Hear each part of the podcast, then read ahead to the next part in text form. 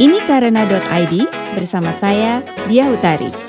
Kamu sedang mendengarkan podcast tentang insan kreatif yang mengukir sukses di Indonesia. Simak cerita inspiratif mereka dalam usaha mewujudkan mimpinya.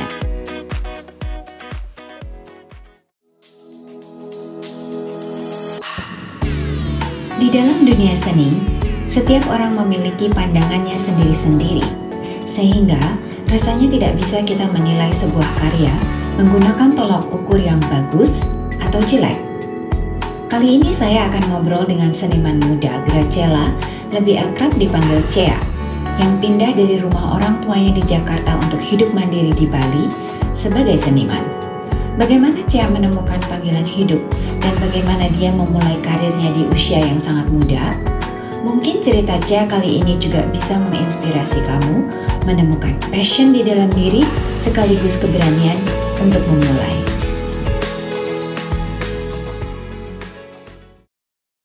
Hai Chea, apa kabar? Aku baik banget. Terima kasih waktunya ya. Makasih, sama-sama. Aku senang banget bisa diundang di Karena I D ini. Oke, okay. Kalau sebelum kita mulai bisa kenalin nggak uh, Chea itu siapa sih? Oke, okay. Jadi nama aku Gracella Chea, cuman emang all people just call me Chea. Uh, sekarang ini aku berprofesi sebagai illustrator, di mana specialize aku tuh conceptual art. Dan uh, hmm. aku ini masih dua puluh empat tahun, masih hmm. muda. Uh, aku kelahiran Jakarta. Cuman setahun belakangan ini aku tinggal di Bali. Oke, okay. Ada dua yang mau aku tanyain dari situ. Um, conceptual art itu apa, Chea? Bisa jelasin nggak? Kalau aku menamakan conceptual art itu lebih sebuah art yang lebih menekankan kepada konsep di baliknya. Jadi kan ada art hmm. yang dia lebih kayak dari tekniknya atau segala uh, dan hal-hal lainnya. Tapi kalau conceptual mm-hmm. art itu kita lebih menekankan kepada kenapa art itu dibuat, message dibaliknya apa, dan sebenarnya bentuk dari conceptual art tuh banyak. Kadang ada yang paling terkenal tuh cuman pisang tapi dilakban. Itu conceptual mm-hmm. art. Jadi lebih menekankan mm-hmm. pada message dibaliknya. Bentukan dari conceptual artnya Chea sendiri apa kalau uh, tadi mungkin dalam bentuk tiga dimensi, kalau Chea apa? Nah, kalau aku itu kebanyakan, aku kan mainnya di media dua dimensi. Tapi aku itu selalu menekankan kepada message-nya. Banyak kayak hmm. orang tuh bikin art, ah mau gambar inilah hari ini. Cuma kalau aku itu lebih fokus kepada sebenarnya message apa sih yang aku mau sampaikan kepada audiens aku. Apa sih yang aku mau ingatkan kepada orang lain. Uh, dan itu yang aku olah ke dalam bentuk gambar. Jadi kalau misalnya pernah ngeliat di my website kan setiap gambar aku tuh kayak ada, setiap elemen itu aku ada penjelasannya. Jadi itu konsep yang aku mau angkat. Hmm, itu prosesnya gimana? Eh, untuk kamu yang seusia dua puluh empat tahun tapi ha, bisa ngembangin sebuah konsep di balik eh, karya kamu? Eh, itu sebenarnya balik lagi kepada my inspiration itu kan people.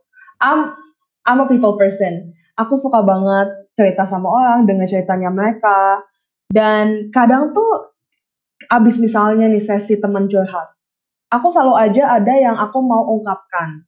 Tapi eh, dibandingkan cuman kayak mengungkapkan dalam bentuk kata-kata, aku tuh lebih suka, okay, I go home and then I draw something for them. Abis itu selanjutnya aku kasih pesan ke mereka. Dan itu tuh aku ngolah dari cerita mereka sebenarnya. Misalnya kayak uh, mereka lagi butuh semangat. Nah, aku bisa hmm. uh, mendeskripsikan semangat itu sebagai pelangi misalnya. Jadi aku tuh kayak ambil hmm. poin-poin uh, poin-poin nasihat atau kata-kata yang aku mau ungkapkan, tapi aku uh, terjemahkan dalam bentuk gambar. Hmm, interesting. Dari awal memang kamu udah belajar art atau kemarin sekolahnya apa? Aku kuliah interior design. Hmm. Terus perjalanannya bisa sampai menjadi um, artis? Mhm. Aku itu mulai gambar kan umur dua belas tahun. Dan awalnya mulai gambar tuh juga alasannya karena bosen dengan guru di kelas. Jadi dulu Mmm. temen aku banyak yang bisa gambar, jadi pas waktu luang, eee, sekolah tuh mereka kayak ngegambar, sedangkan aku cuman kayak robekin kertas. Habis itu mulai dong, waktu itu lagi zaman-zamannya komik Jepang. Jadi kayak cuma Mmm. penasaran, "Ah, pengen coba ngegambar ah."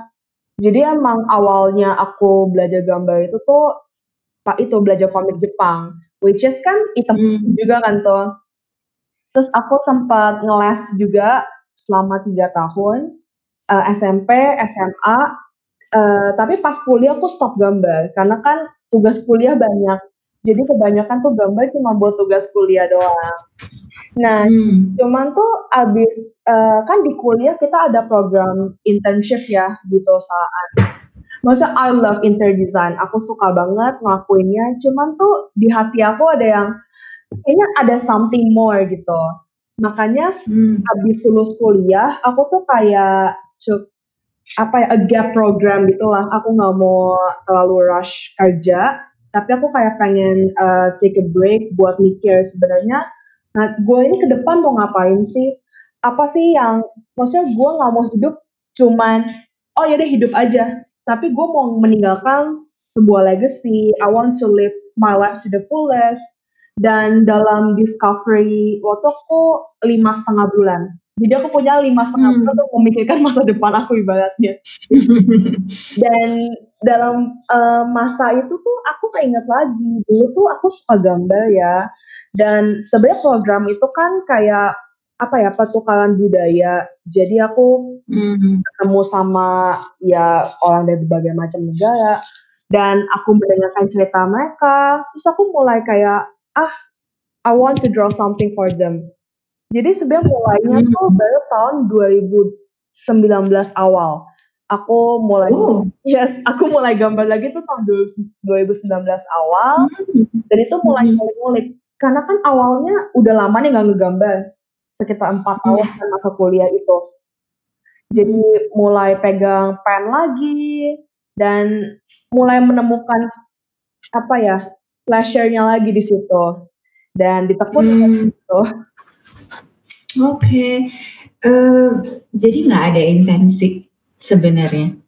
Sebenarnya awalnya nggak ada intensi, cuman pas masa itu kan aku mulai ketemu banyak apa ya, new people dan aku mulai kasih gambar ke mereka dan respon yang aku dapat tuh kayak luar biasa gitu. Mereka merasa Mmm. disemangatin, mereka merasa kayak diingatkan akan sesuatu, dan ketika orang itu mendapatkan satisfaction dari gambar yang aku kasih, itu kan kayak apa ya, sebuah kepuasan tersendiri gitu loh, kayak, "Ya ternyata Mhm. gambar itu bukan cuman sekedar, 'Ini loh gue bisa kayak gini loh,' tapi ini gue gambar supaya bisa menyemangati lu, bisa memberkati banyak orang juga." Dan aku kayak mulai ngelihat, oh ternyata gambar itu tuh mempunyai apa ya, sebuah sebuah makna yang lebih dalam. Karena waktu Mmm. kondisinya aku ketemu orang dengan dari berbagai macam negara, which is mereka semua mereka nggak semuanya bisa ngomong Inggris. Ada Mhm. kondisi di mana aku ketemu orang yang kita komunikasinya susah. Tapi waktu Mmm. aku kasih gambar ke dia, dia realize dan dia nangis.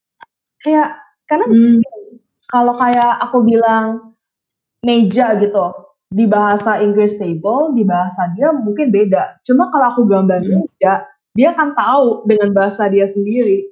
Jadi itu sih yang Mmm. aku lihat, seni itu tuh kayak bahasa universal. Kita nggak usah nggak usah mengungkapkannya dengan kata-kata, tapi kalau itu bisa mempunyai makna bagi orang itu tuh, itu bisa mengkomunikasikan pesannya.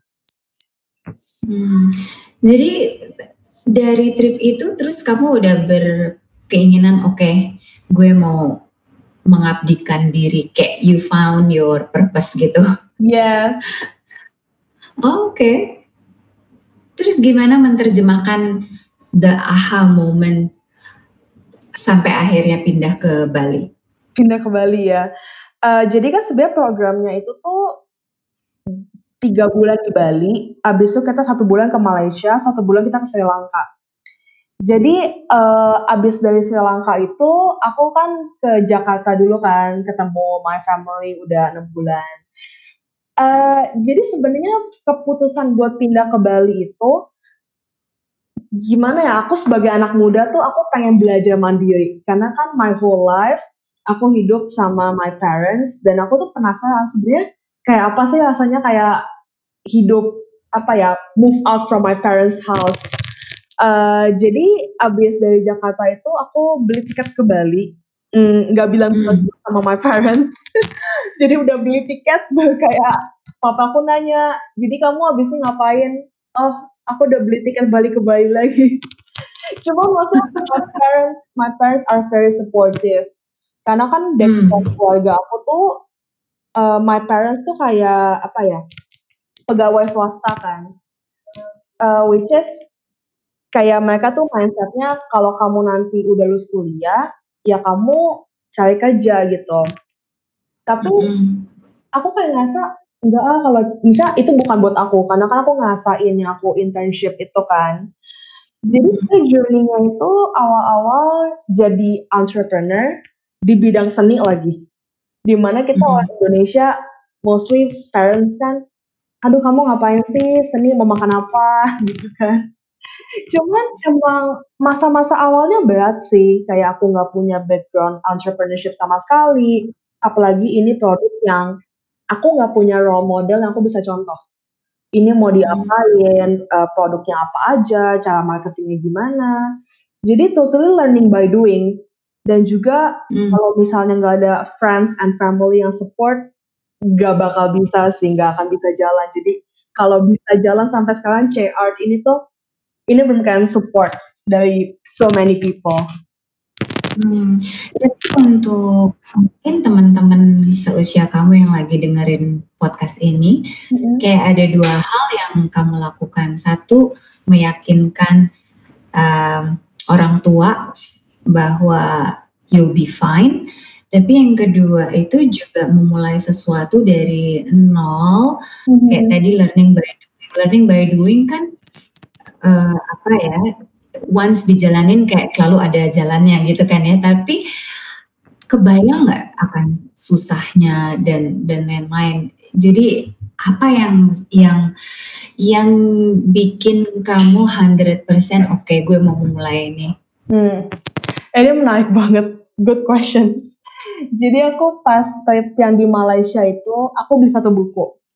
Bukunya ini bilang kayak gini, coba deh, kamu tulis dua surat wasiat. Ibaratnya kamu lagi hmm. di ranjang kematian, uh, kamu udah mau pergi, dan kamu menulis uh, surat wasiat. Jenis yang pertama, kamu tulis kalau kamu menjalani hidup yang aman. Yang banyak orang pasti ngambil itu. Aku tulis dong, oh habis trip ini, aku balik ke Jakarta, aku kerja lagi di kantor, aku akan dapat gaji segini, aku akan bisa ke coffee shop, aku tulis semuanya, maksudnya feeling aku gimana. Uh, dan yang kedua itu aku tulis kalau aku menjalani kehidupan yang aku benar-benar mau, yang aku sangat sukai. Dan aku bisa ngerasain emosi yang berbeda di dua surat itu.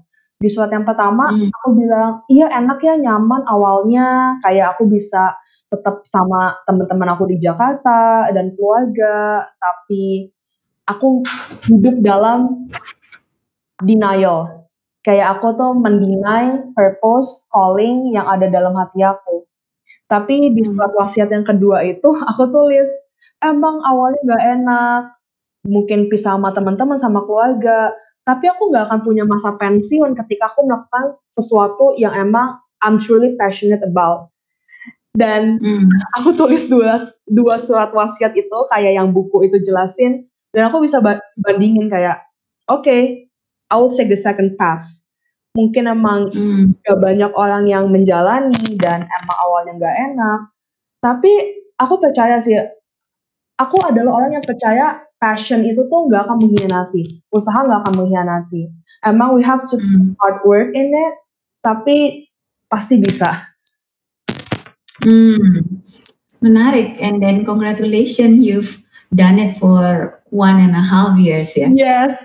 Aku tuh suka dapat pertanyaan. Sebenarnya kita itu uh, bekerja mengikuti passion atau kita bekerja hanya mengikuti kayak linear, ya kan? Setelah sekolah, sekolahnya apa, kita kerja sesuai apa yang kita pelajari. Ya, tapi kalau ada di posisi orang yang belum menjalani dan takut untuk memilih, mm-hmm. what is your advice?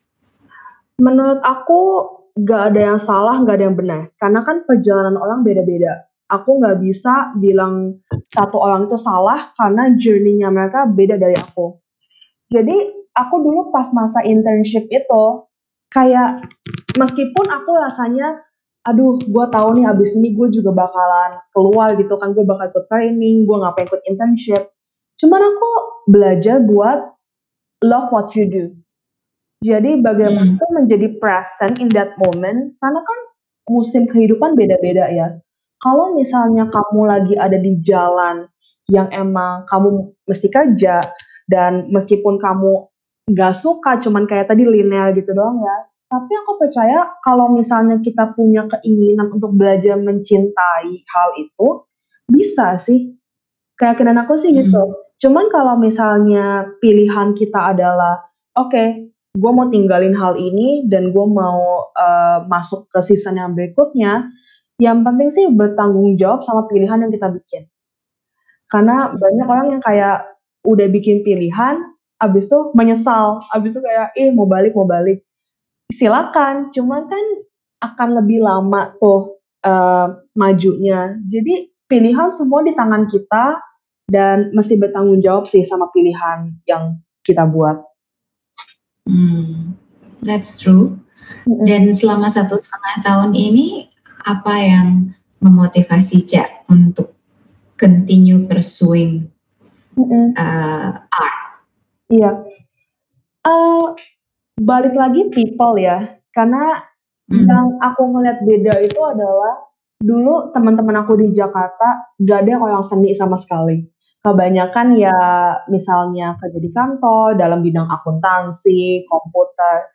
Tapi anehnya tuh pas aku pindah ke Bali, itu kan aku literally the first two months in Bali, aku cuma kenal two people doang.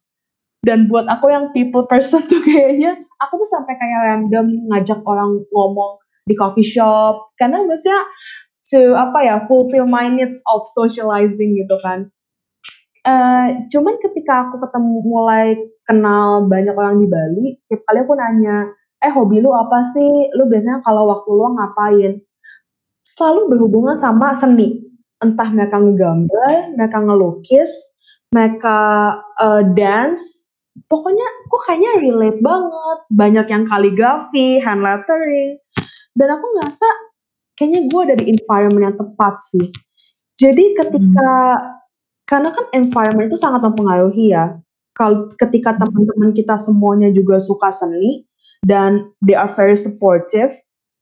Dan itu sih yang tadi aku bilang, ketika aku bikin satu art, I create art for people, mostly. Ada sih yang buat diri aku sendiri hmm. juga ya.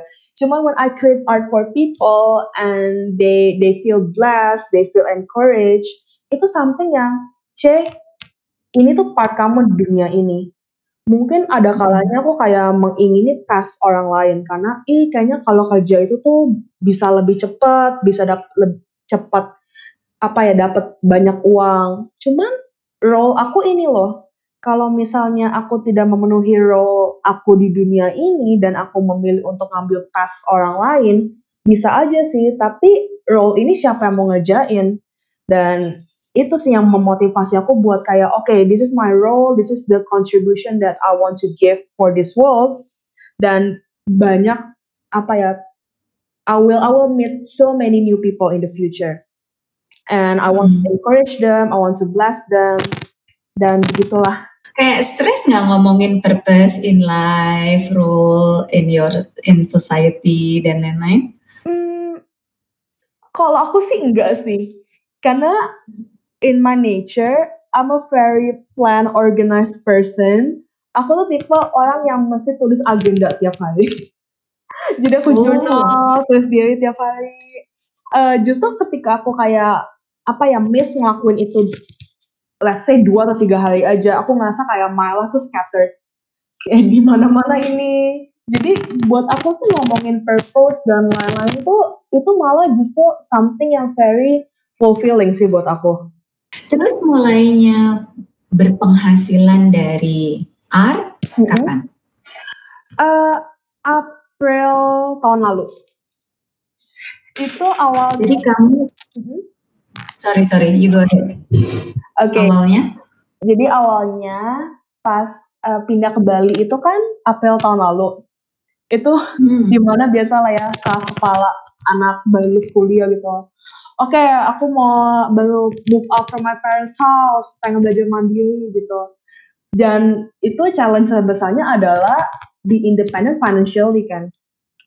Hmm. Kita bingung dong. Ya teman-teman dekat sih tahu gue bisa gambar, tapi ya mesti mulai dari mana nih? Jadi awalnya itu ada teman aku kasih ide. Kita lagi, ini masih di Jakarta, uh, kita lagi ngumpul di coffee shop. Terus tiba-tiba dia bilang, Ceh, lo kan bisa gambar. Lo kenapa gak coba bikin hand painted jacket aja? Lo gambar di jaket terus lo jual. Terus aku pas dengar itu, hmm. oh iya ya bisa juga gitu kan. Nah dari situ aku mulai coba-coba. Karena kan kalau jaket itu adalah lebih apa ya, apparel gitu, banyak orang yang akan lebih gampang buat relate gitu kan, dibandingkan aku kayak jual lukisan di kanvas gitu. Jadi aku mulai pertama dari hand painted jacket, uh, hmm. mulai tuh ke cari supplier, bikin label baju dan sebagainya. Uh, dan ini di Jakarta? Di Jakarta waktu masih carinya. Cuman karena itu mepet sama mau pindah ke Bali, jadi pesan di Jakarta kirim ke Bali gitu. Uh, hmm. Iya, jadi awalnya dari hand painted jacket, terus mulai belajar kan kayak, oh promosi apa nih sekarang, social media gitu. Jadi masih kayak uh, belajar apa ya, merapikan Instagram aku. Terus kayak pertama teman-teman yang beli, maksudnya they are very supportive. Uh, mereka support aku, beli hasil karya aku, dipromosin lagi ke teman. Terus ya gitu deh, hmm. terus berlanjut sampai sekarang. Dan karena dua bulan pertama di Bali itu aku belum kenal siapa-siapa, jadi kan I had so many time with myself.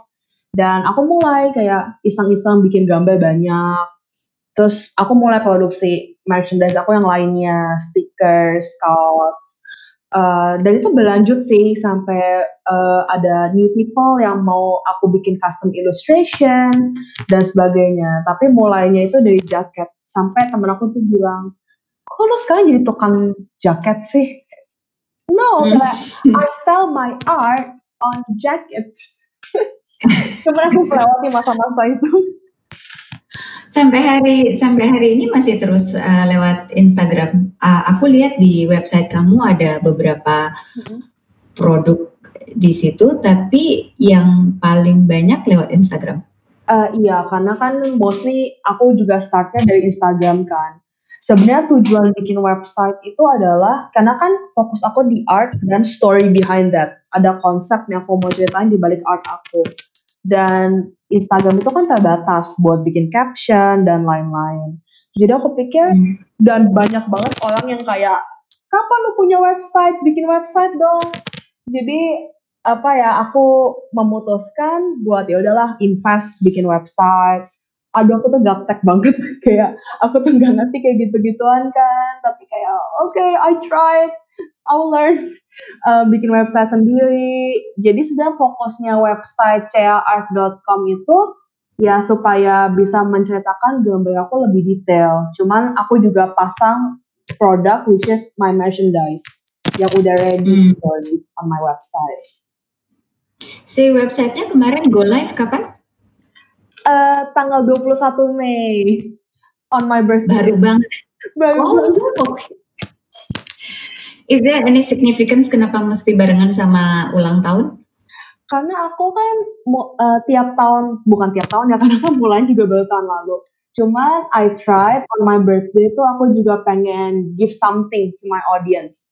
Kalau tahun hmm. lalu aku kasih giveaway my jacket gitu kan. Jadi uh, custom jacket, tapi kayak aku kasih, misalnya that's my gift for people gitu. Nah buat hmm. tahun ini aku mikir, ih mau kasih giveaway apa ya, apa produk lagi atau apa. Cuman karena So many people ask me about website, jadi aku pikir, I think this is a good idea buat bikin website supaya orang juga bisa lebih engage dan relate sama my art. Hmm. Jadi itu alasannya. Ada yang pernah komen tentang art kamu, Pak? Komen dalam hal apa nih? Dalam hal art, the artistic of your art. Hmm, sejauh ini sih, oh, ini komen paling banyak yang aku dapat di masa-masa awal. Karena kan mm-hmm. my art black and white. Jadi orang tuh mm-hmm. tujuannya pertama, eh you have to learn how to put colors. Pertama tuh mm-hmm. pokoknya kayaknya enam atau delapan bulan pertama tuh belajar warna doang, masa hitam putih mulu gitu kan. Cuman ada alasannya kenapa aku juga hitam putih, karena kan aku apa ya, mulai gambar lagi tuh pas aku di Sri Lanka. Which is di Sri Lanka hmm. itu kita tuh in the middle of nowhere, yang internet aja nggak ada. Aku nggak pakai internet selama sebulan. Dan aku tuh nggak hmm. punya apa-apa lagi selain pulpen.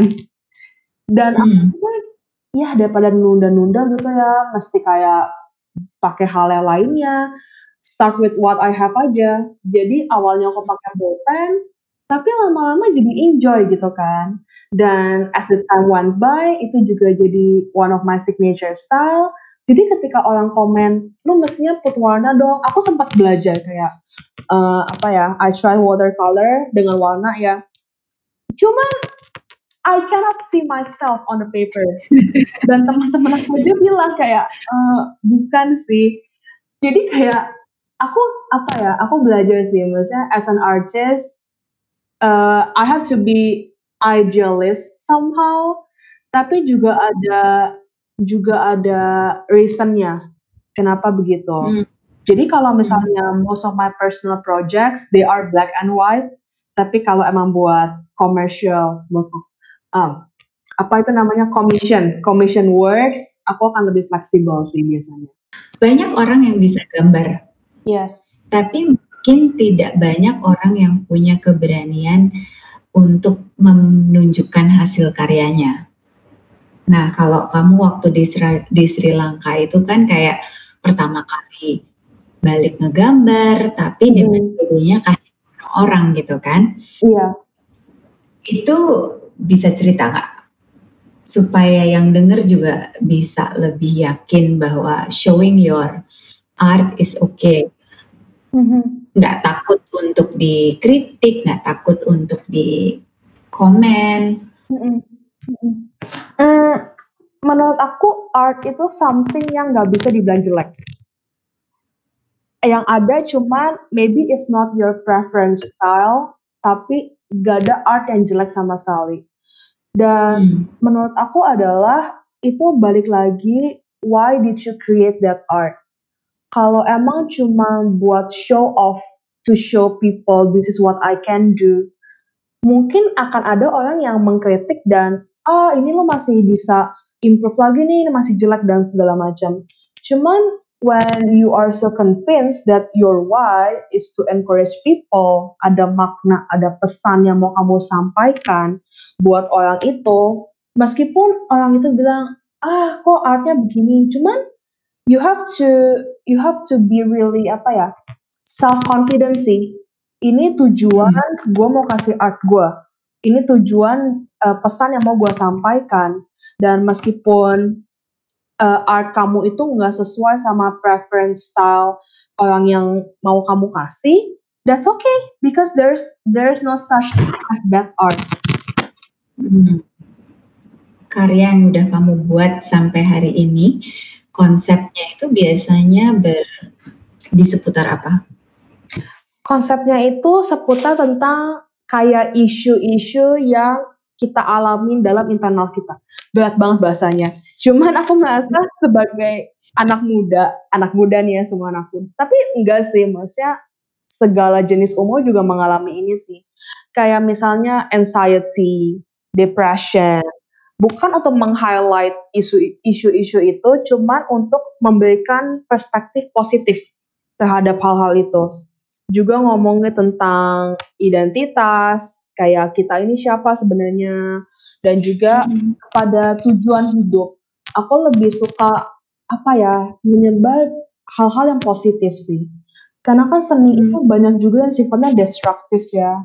Kayak justru hmm. meng-highlight, oh gue punya anxiety. Jadi ditumpahkan semua anxiety-nya, depresinya. Cuman I want to speak something from different perspective. Kalau oke, okay, maybe you feel anxious, tapi lu gak punya anxiety disorder. Ini loh maksudnya yang bisa lu lakukan untuk membantu. Jadi mostly my art talks about that kind of thing. Iya. Mungkin dari uh, pesan-pesan yang kamu mau sampaikan lewat art kamu itu adalah sesuatu yang kamu sedang alami gitu kan, tapi di satu sisi kamu menjadi mercusuar untuk orang-orang yang mengalami hal yang sama, tapi mencoba membantu mereka melihat dari sisi positifnya. Mm-hmm. Nah, kamu bela- sendiri belajar dari mana untuk melihat sisi positif dari anxiety misalnya dan lain-lain? Kalau aku, uh, aku mencoba untuk tidak memposisikan aku kayak ini loh gue udah tahu lebih dulu, kayak jadi ini kayak masih begini. Cuman aku lebih suka memposisikan diri aku, yuk kita temen sama-sama, kayak mungkin sekarang lagi lagi ngalamin, gue juga pernah ngalamin, atau mungkin gue juga akan ngalamin di masa depan. Tapi gimana supaya bisa jalan sama-sama dan saling membantu. Kayak, karena kan kalau misalnya, I'm not an expert dalam bidang itu. Cuman aku lebih percaya buat uh, apa ya, kehidupan, pengalaman itu berbicara lebih apa ya, lebih lebih apa sih bahasanya itu, lebih keras dibandingkan pengetahuan. Jadi percuma kalau aku kayak tahu teori tapi aku nggak pernah ngalamin dan aku mencoba untuk menuntun orang lain berdasarkan teori yang aku baca. Jadi aku lebih kayak, hmm. oh, kita teman sama-sama, ayo kita kita jalan. Uh, aku share yang aku tahu dan aku juga nggak keberatan kalau mereka juga punya input buat aku. Mereka juga mau share their stories begitu. Gaya kamu hmm. ada ada idola. Ada idola. Jadi aku itu kan lebih mengkategorikan art aku sebagai surrealism.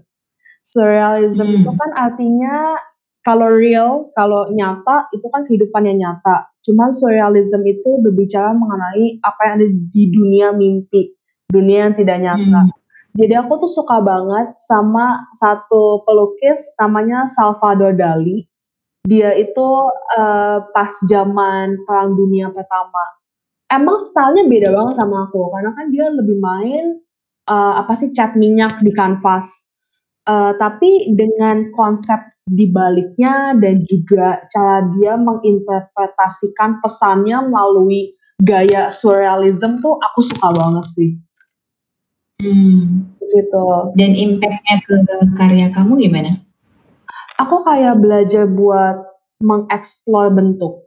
Jadi salah satu karya dia yang paling terkenal itu kan kayak jam, tapi jamnya tuh kayak meleleh gitu kan.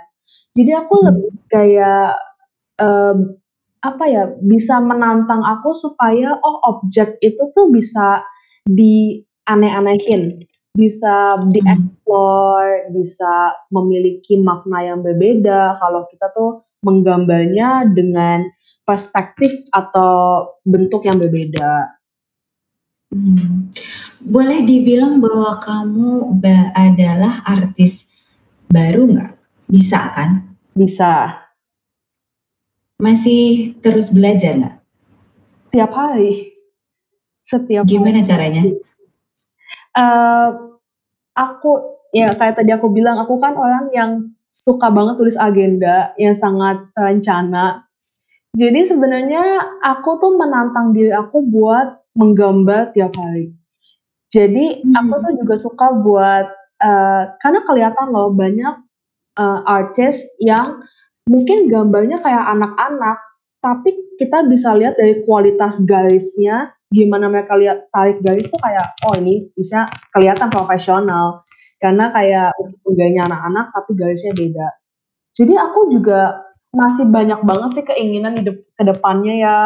Aku juga kadang tuh uh, kumpulin gambar yang aku suka. Ya aku pengen deh improve uh, meningkatkan karya aku tuh juga buat jadi seperti itu. Jadi ya itu sih latihan setiap hari dan juga coba untuk uh, teknik-teknik yang belum pernah aku coba sebelumnya. Gimana caranya kamu menantang diri sendiri setiap hari? Hmm, aku lebih, jadi tiap pagi kan abis sarapan aku tulis agenda tuh. Jadi aku selalu bilang setiap hari itu tuh kayak kesempatan satu langkah supaya aku bisa lebih dekat sama goal aku. Jadi ada hmm. hal-hal yang aku harus lakukan supaya hari ini aku bisa sukses.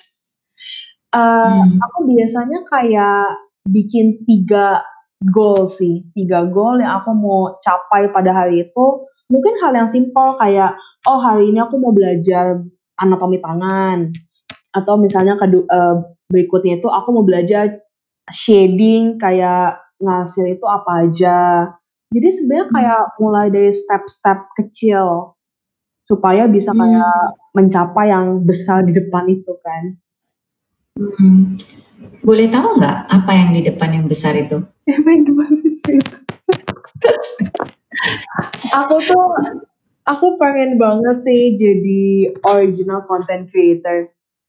Jadi kayak hmm. lit- uh, literally tiap hari tuh aku pengen menghasilkan konten dalam bentuk visual, gambar, dan aku pengen uh, ya sharing meaningnya apa, uh, entah melalui blog atau aku juga pengen belajar bikin video, dan itu kan teknik kan, teknik yang mesti dibangun gitu. Uh, aku juga pengen tulis buku yang atau hmm. dokumentasi dari gambar aku.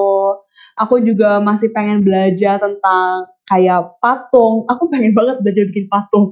Cuman zaman sekarang tuh kebanyakan orang bikin patung kan dari media akrilik kan ya.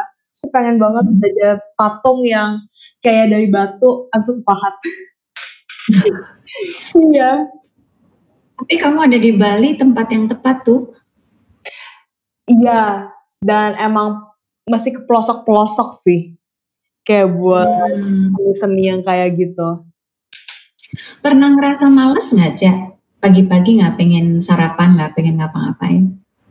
Kalau gak pengen sarapan gak pernah. uh, pernah, pernah sih pasti. Kayak, apalagi kan aku juga masih terima banyak project commission ya. Kadang tuh kayak semingguan ngejain proyek klien doang, terus kayak gak punya waktu buat Uh, gambar my personal project. Abis itu kayak pas weekend tuh udah capek, udah kayak ah udah hari gak mau ngapa-ngapain. Tapi aku emang orangnya gak bisa diem kali ya. Jadi tuh mungkin hmm. karena awal udah hari gak mau ngapa-ngapain, kayak tiga jam empat jam setelah bangun tidur pasti ada aja dikerjain.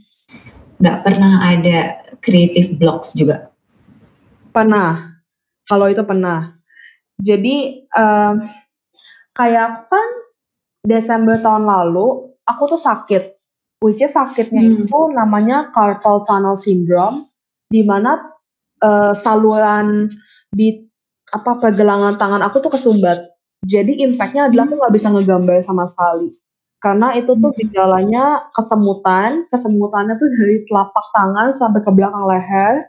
Jadi kayak aku literally kayak dua setengah sampai tiga bulan tuh aku gak ngegambar sama sekali. Jadi itu tuh kayak hal yang bukannya mandek karena gak ada inspirasi, tapi lebih karena keterbatasan fisik. Dan itu tuh obatnya cuma istirahat, tangannya gak boleh dipakai buat ngapa-ngapain. Dan itu nyiksa banget gitu kan. Uh, dan momen itu ketika aku udah gak bisa ngegambar, mulainya lagi tuh susah.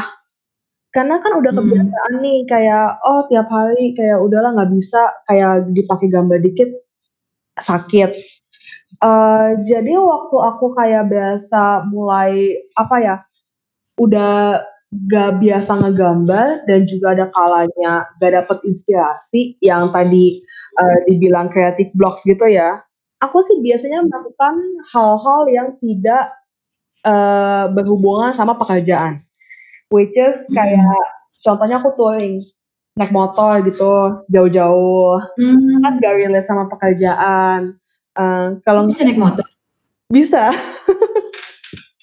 bisa di Bali harus bisa naik motor ya. Betul, karena nggak ada angkutan umum, kita nggak punya angkutan umum. Jadi, dan kalau di Jakarta nggak mungkin dikasih orang tua ya. Nah, hmm. kalau jangan-jangan bahaya. Cuma kalau di Bali mesti gitu kan. Um, Iya, jadi kadang aku naik motor ke daerah, ke Bali Utara. Kan kalau aku kan di Bali Selatan, ke Kintamani, ke Bedugul.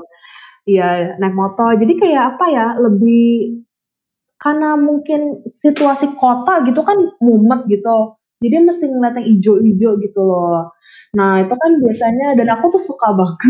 Kayak duduk di coffee shop, ngeliatin orang gak dikenal gitu ya, kayak yang di sebelah meja. Terus kayak aku mulai bikin cerita gitu, aku kayak memperhatikan. Maksudnya itu loh kayak inspirasi dari hal-hal yang agak mungkin tidak lazim atau nggak kepikirkan, dari alam ke tempat, ke tempat-tempat yang kamu belum pernah kunjungi sebelumnya. Atau kadang itu sih aku mencoba untuk uh, mendorong diri aku untuk melakukan hal yang aku takutin. Aku tuh dulu takut hmm. banget buat uh, kas apa ya? ngomong sama orang nggak dikenal, itu kayaknya ketakutan banyak orang sih ya. Tapi tuh aku waktu ada kalanya aku lagi duduk di coffee shop, abis itu aku abis ngegambar, aku tuh kayak biasa, aku pengen dikasih gambar aku ke orang itu. Cuman apa hmm. kayak maksudnya gimana nih caranya, awalnya awkward banget kayak, halo, nama saya Chea, saya artis, saya punya gambar buat kamu. Itu pertama takut banget gitu kan. Cuman aku rasa hal-hal kayak gitu tuh penting banget supaya kreativitas tetap jalan. Karena kita kayak hmm. mencoba menyeberangi hal yang kita takutin, padahal abis selesai melakukannya, eh ternyata gak susah ya, ternyata gak semenakutkan yang uh, dibayangkan gitu kan. Jadi itu adalah, karena aku percaya semuanya itu kan dimulai dari internal diri kita.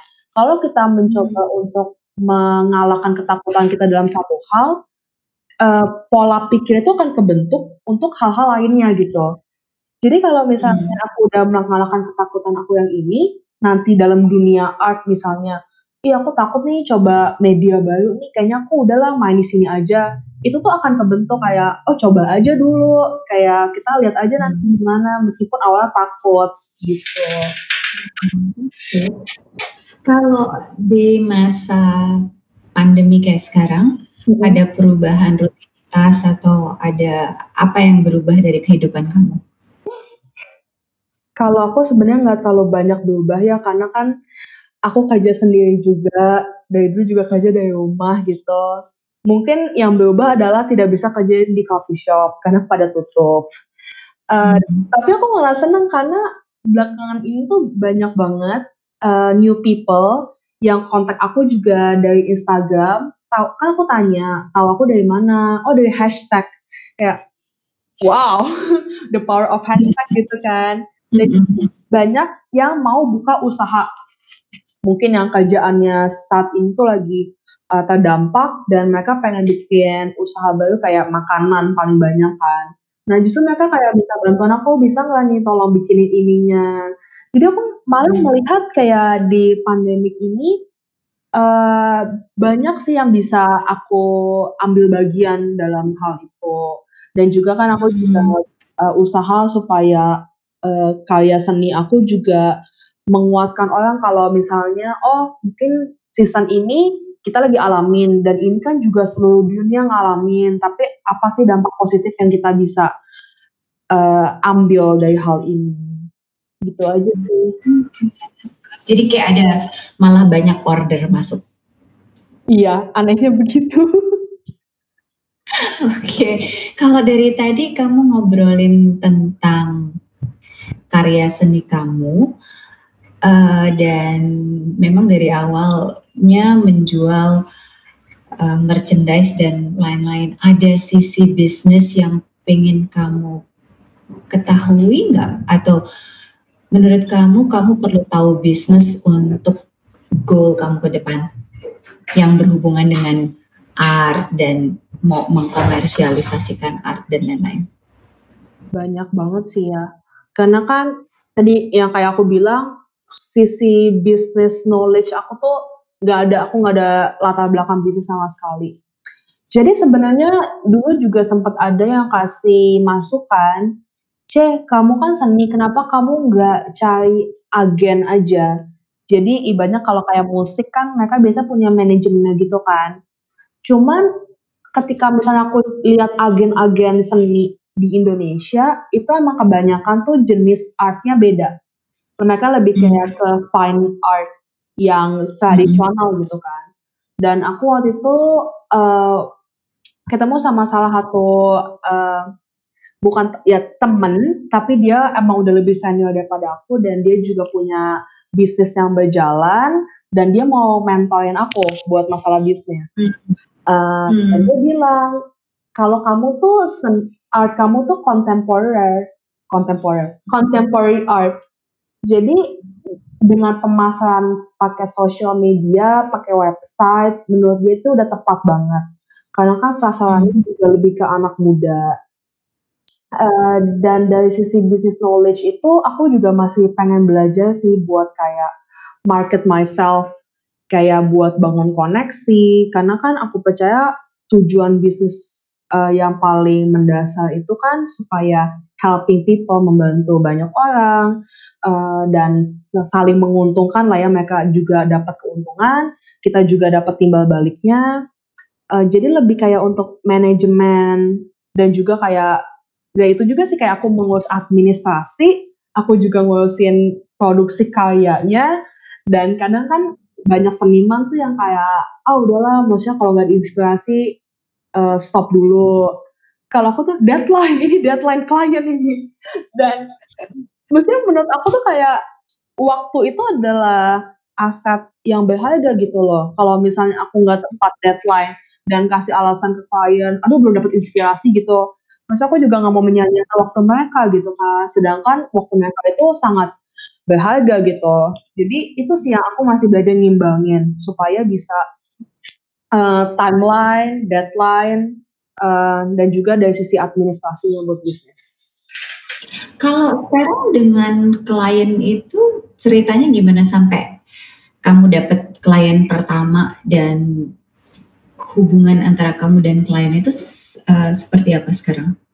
Uh, jadi pertamanya yang aku kategorikan sebagai klien itu yang pesan desain sama aku dan aku sampai keluar proposal gitu, proposal desain buat uh, ke mereka. Dan itu awalnya hmm. pertama struggle banget karena kan aku nggak tahu bikin proposal gimana gitu kan, terus kata-katanya enak gimana. Karena kan pembawaan aku sebenarnya casual banget. Aku aja kalau ngomong di bahasa Indonesia kayak pakai saya tuh aduh kayak terlalu tinggi gitu loh, aku bisa pakai aku gitu kan. hmm. Jadi itu pertamanya kayak bikin proposal, abis itu belajar buat mengkomunikasi sama klien tuh jangan pakai emoji.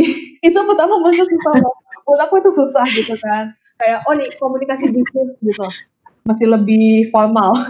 Uh, cuman aku maksudnya dengan pembawaan aku sama klien juga masih santai, uh, karena kan banyak juga klien yang kita cuma komunikasi via email atau dari aplikasi chatting aja kan. Uh, tapi sejauh ini tuh aku seneng gitu kayak komunikasi sama klien juga, kliennya kadang udah projectnya tiga bulan yang lalu, abis itu bisa kontak lagi, eh mau nih bikinin lagi gitu. Karena aku percaya maksudnya yang penting membangun hubungan sih, karena maksudnya aku juga I'm a people person one more time, uh, jadi aku suka banget kayak buat uh, tetap terkoneksi sama klien-klien aku. Hmm, jadi walaupun pekerjaannya udah selesai, hubungannya masih terus berjalan. Iya. So far uh, pengalaman kamu sampai mendapatkan satu klien itu gimana? Dari teman ke teman atau memang ada inquiry atau memang kamu kirim proposal, apa yang terjadi? Sejauh ini sih emang awalnya itu pasti dikenalin teman. Jadi uh, makanya ya words of mouth itu tuh apa ya powerful banget. Jadi pertamanya dikenalin sama klien ini satu, atau ada juga tadi yang kasusnya cuma nemu aku dari Instagram doang. itu itu yang paling aku bisa percaya sih sebenarnya sih. Uh, jadi kebanyakan begitu sih. Kalau ditanya, mm-hmm. step uh, langkah pertama itu adalah mempublikasikan gambar kamu mm-hmm. untuk konsumsi publik kali ya. Betul, intinya adalah membuat mindset uh, audiens aku tuh, oh kalau mau cari gambar, saya bisa gambar nih.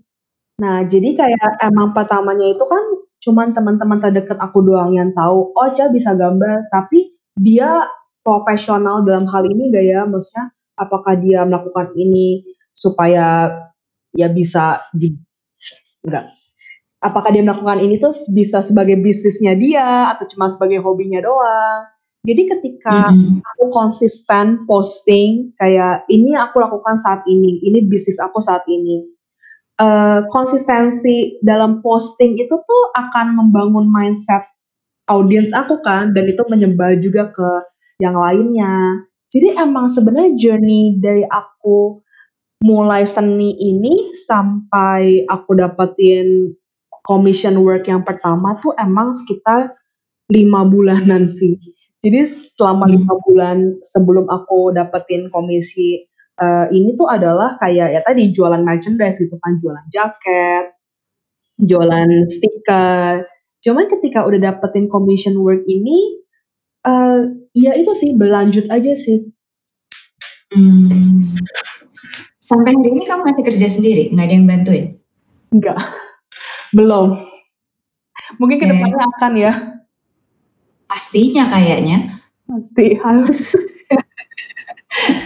Kalau untuk uh, terakhir, pesan untuk teman-teman kamu yang mau mencoba masuk uh, satu, mau meyakinkan orang tuanya, dua, mau mengikuti Uh, tujuan hidupnya atau panggilan hidupnya, pesan kamu apa?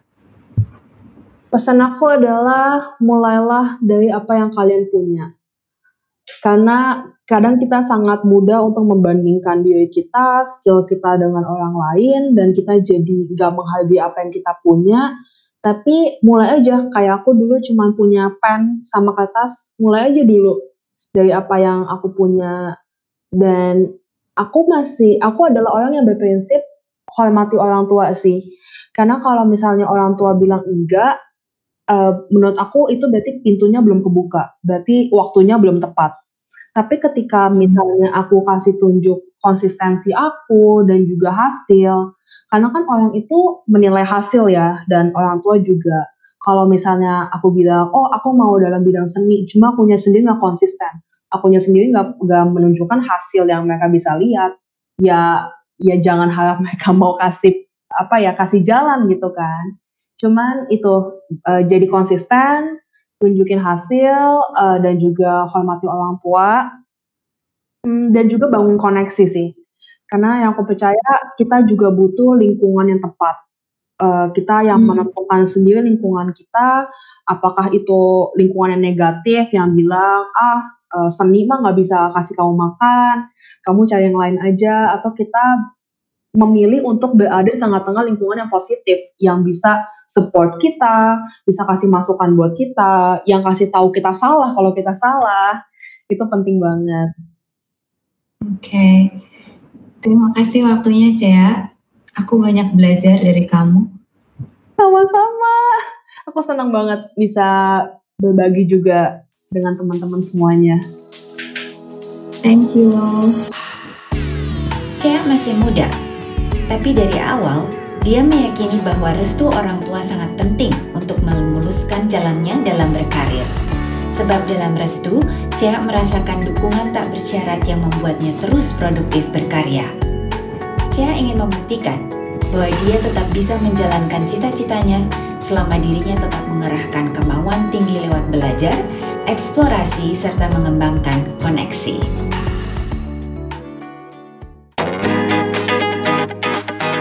Terima kasih sudah mendengarkan cerita dari pelaku industri kreatif kita.